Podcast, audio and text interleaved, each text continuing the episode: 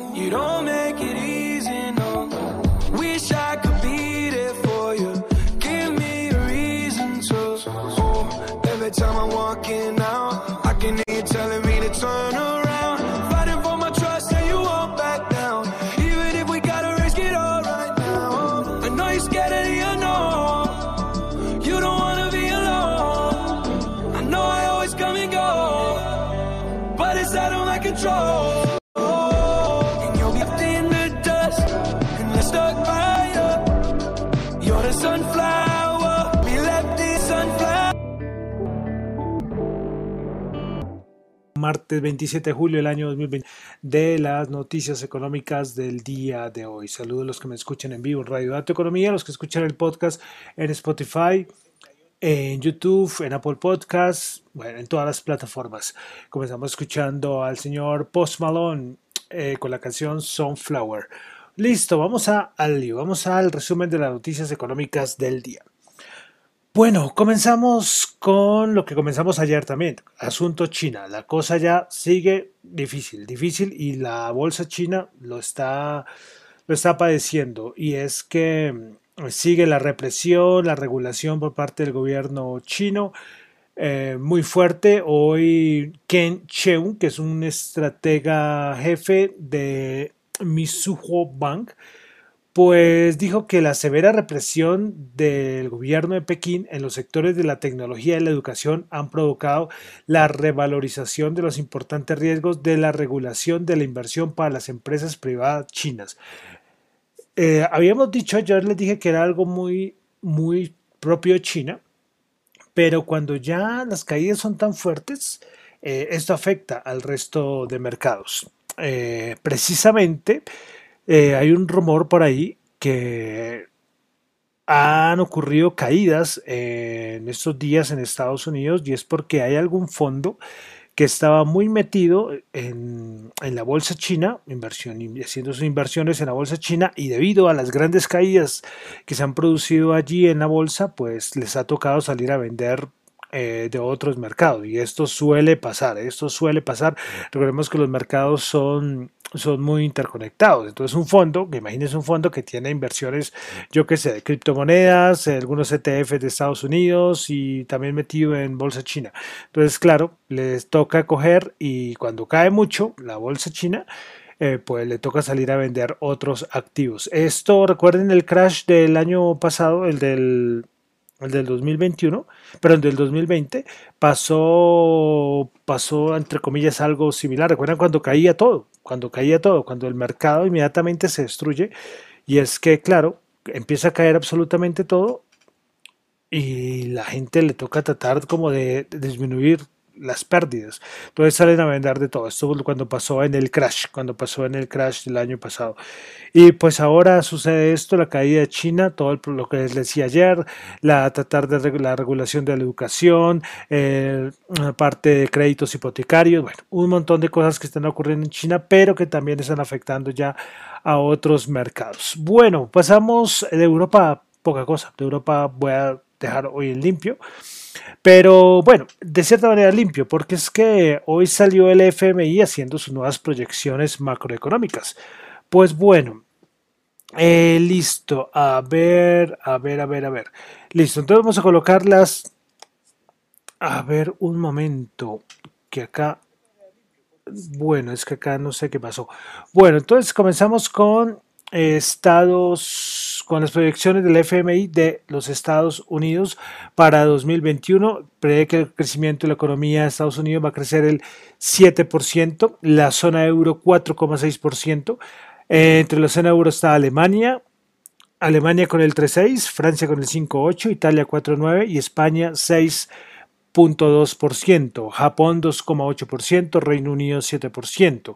Pasamos a China 8,1%, eh, a ver, listo. La India 9,5%, Rusia 4,4%, de Latinoamérica Brasil 5,3%, México el 6,3%. Entonces, de las proyecciones eh, que hace la, el FMI, ustedes es un reporte como unas 27, pues yo solamente soy de datos macro en Estados Unidos del mes de junio, ciento anterior 2% y pues se terminó en 0,8%. Este dato sí no fue muy bueno, pero bueno, el de el, Conference Board sí salió, sí salió positivo. El de bienes, pedidos de bienes duraderos no tanto.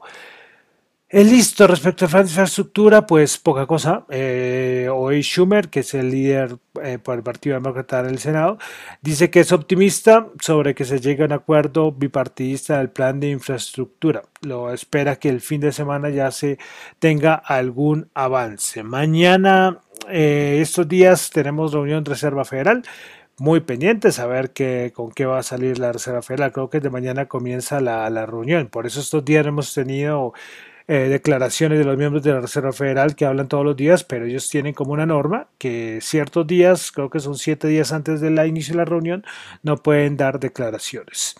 Pasamos a Colombia y hoy eh, se supo o se informó que el Ministerio de Hacienda eh, presentó el proyecto de inversión social, es decir, la propuesta de reforma tributaria ante las comisiones económicas del Senado aquí en Colombia. Bueno, respecto a esto, de la reforma tributaria, pues hoy precisamente Modis, la agencia calificadora, dice que no va a decidir sobre la calificación de Colombia hasta no conocer por completo el alcance de la reforma tributaria. Pues Moody's ha prestado una pues ha centrado mucho en esta propuesta y ha afirmado que no tomará ningún tipo de decisión sobre la nota soberana de Colombia hasta no conocer por completo los alcances de dicha iniciativa. Modis dijo que espera que el conjunto de medidas que se van a aprobar eh, sean claves para poder tomar una decisión final. Entonces, Modis, pues hablando sobre esta propuesta de reforma tributaria que todos dicen que va a pasar y que no va a tener tanto inconveniente. Bueno, vamos a pasar entonces ya a los mercados. Como siempre, comenzamos con Datico y martes de inventarios de petróleo. Recordemos que el martes, martes de inventarios API eh, caía se esperaba una caída de 2,5 millones de barriles y resultó fue una caída de 4,7 millones de barriles.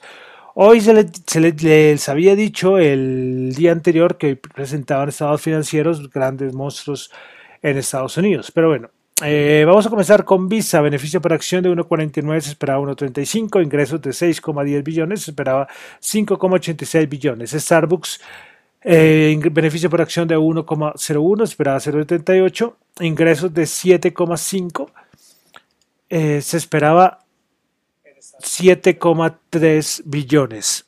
Bueno, los, ahora sí comenzamos con los pesos pesados. Microsoft.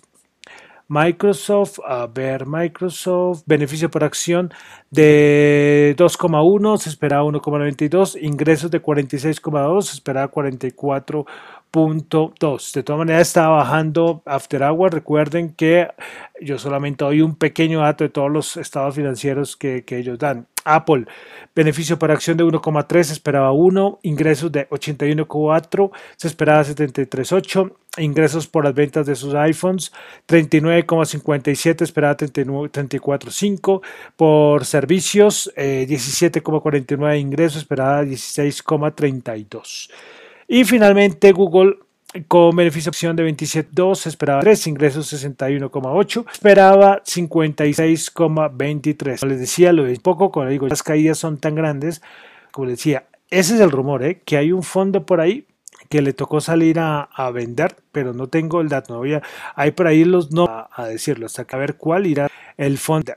Entonces vamos a pasar a los índices que algunas caídas, pero no tan, significativas. Las, todo sigue igual. Eh, estas distorsiones siguen lo mismo. Pues bueno, vamos a pasar de una vez a los índices para no, para no repetir todos los días, los últimos días lo mismo. Bueno, vamos a comenzar con el Nasdaq 100 que hoy bajó 1.1%, 14.956. El Composite alcanzó a estar bajando el 2%. Principales ganadoras, Sirius Holding 100, principales perdedoras, Pinduoduo menos 10.3, Pizar menos 6.7 y Word. Vamos ahora al SP500 que el día de hoy bajó 20 puntos, 0,4%, 4.401 puntos.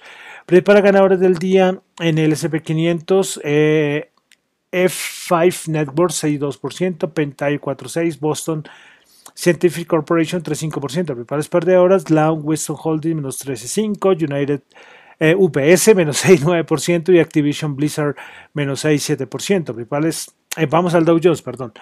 El Dow Jones 35.058 puntos, bajo 85 puntos, menos 0,2%. Principales ganadores del día tuvimos a McDonald's 0,9%, Meranco 0,7%, Verizon 0,7%. Principales perdedoras Intel menos 2%, Salesforce.com menos 1,6% y Boeing menos 1,5%. Vamos ahora a la Bolsa de Valores de Colombia, el MSCI Colca bajo 7 puntos, menos 0,5%, 1.249 puntos. Principales ganadoras del día tuvimos a Balsimesa, 35,5% en la Bolsa de Valores de Colombia, preferencial Corfi Colombia 4,4% y preferencial Grupo Argos con el 1.1%.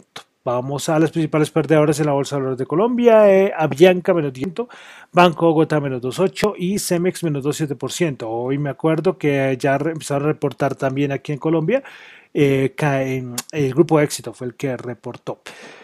Bueno, vamos a pasar ahora al petróleo WTI 71.7 bajó 0.2, Brent 73.7 bajó 0.2, el oro 1.799 subió a un dólar la onza, Bitcoin 39.360 subió 2.007 dólares, eh, vamos a mirar en cuanto está 39.711, es decir, subió como 400 dólares. Hoy hubo una eh, como una reunión, una declaración frente a el Congreso de los Estados Unidos como el Consejo de Estabilidad Financiera. Y pues bueno, varios senadores, eh, por ejemplo la senadora Warren, que citó que las criptomonedas son muy peligrosas para el sistema financiero de los Estados Unidos. El senador Marron dijo que las criptomonedas ponen en riesgo el dinero de los estadounidenses. Bueno, todas las críticas en contra de las criptomonedas eran de esperarlo, de esperarlo. No he encontrado ninguna declaración positiva por ahí. Pero bueno, para resaltar hoy que hoy fue eh, de esas declaraciones con el sistema, al, perdón, al Consejo de Supervisión de Estabilidad Financiera del Congreso. Bueno, y finalmente el dólar. 3.918, subió 14 pesos. La tasa representativa para el día de mañana en Colombia.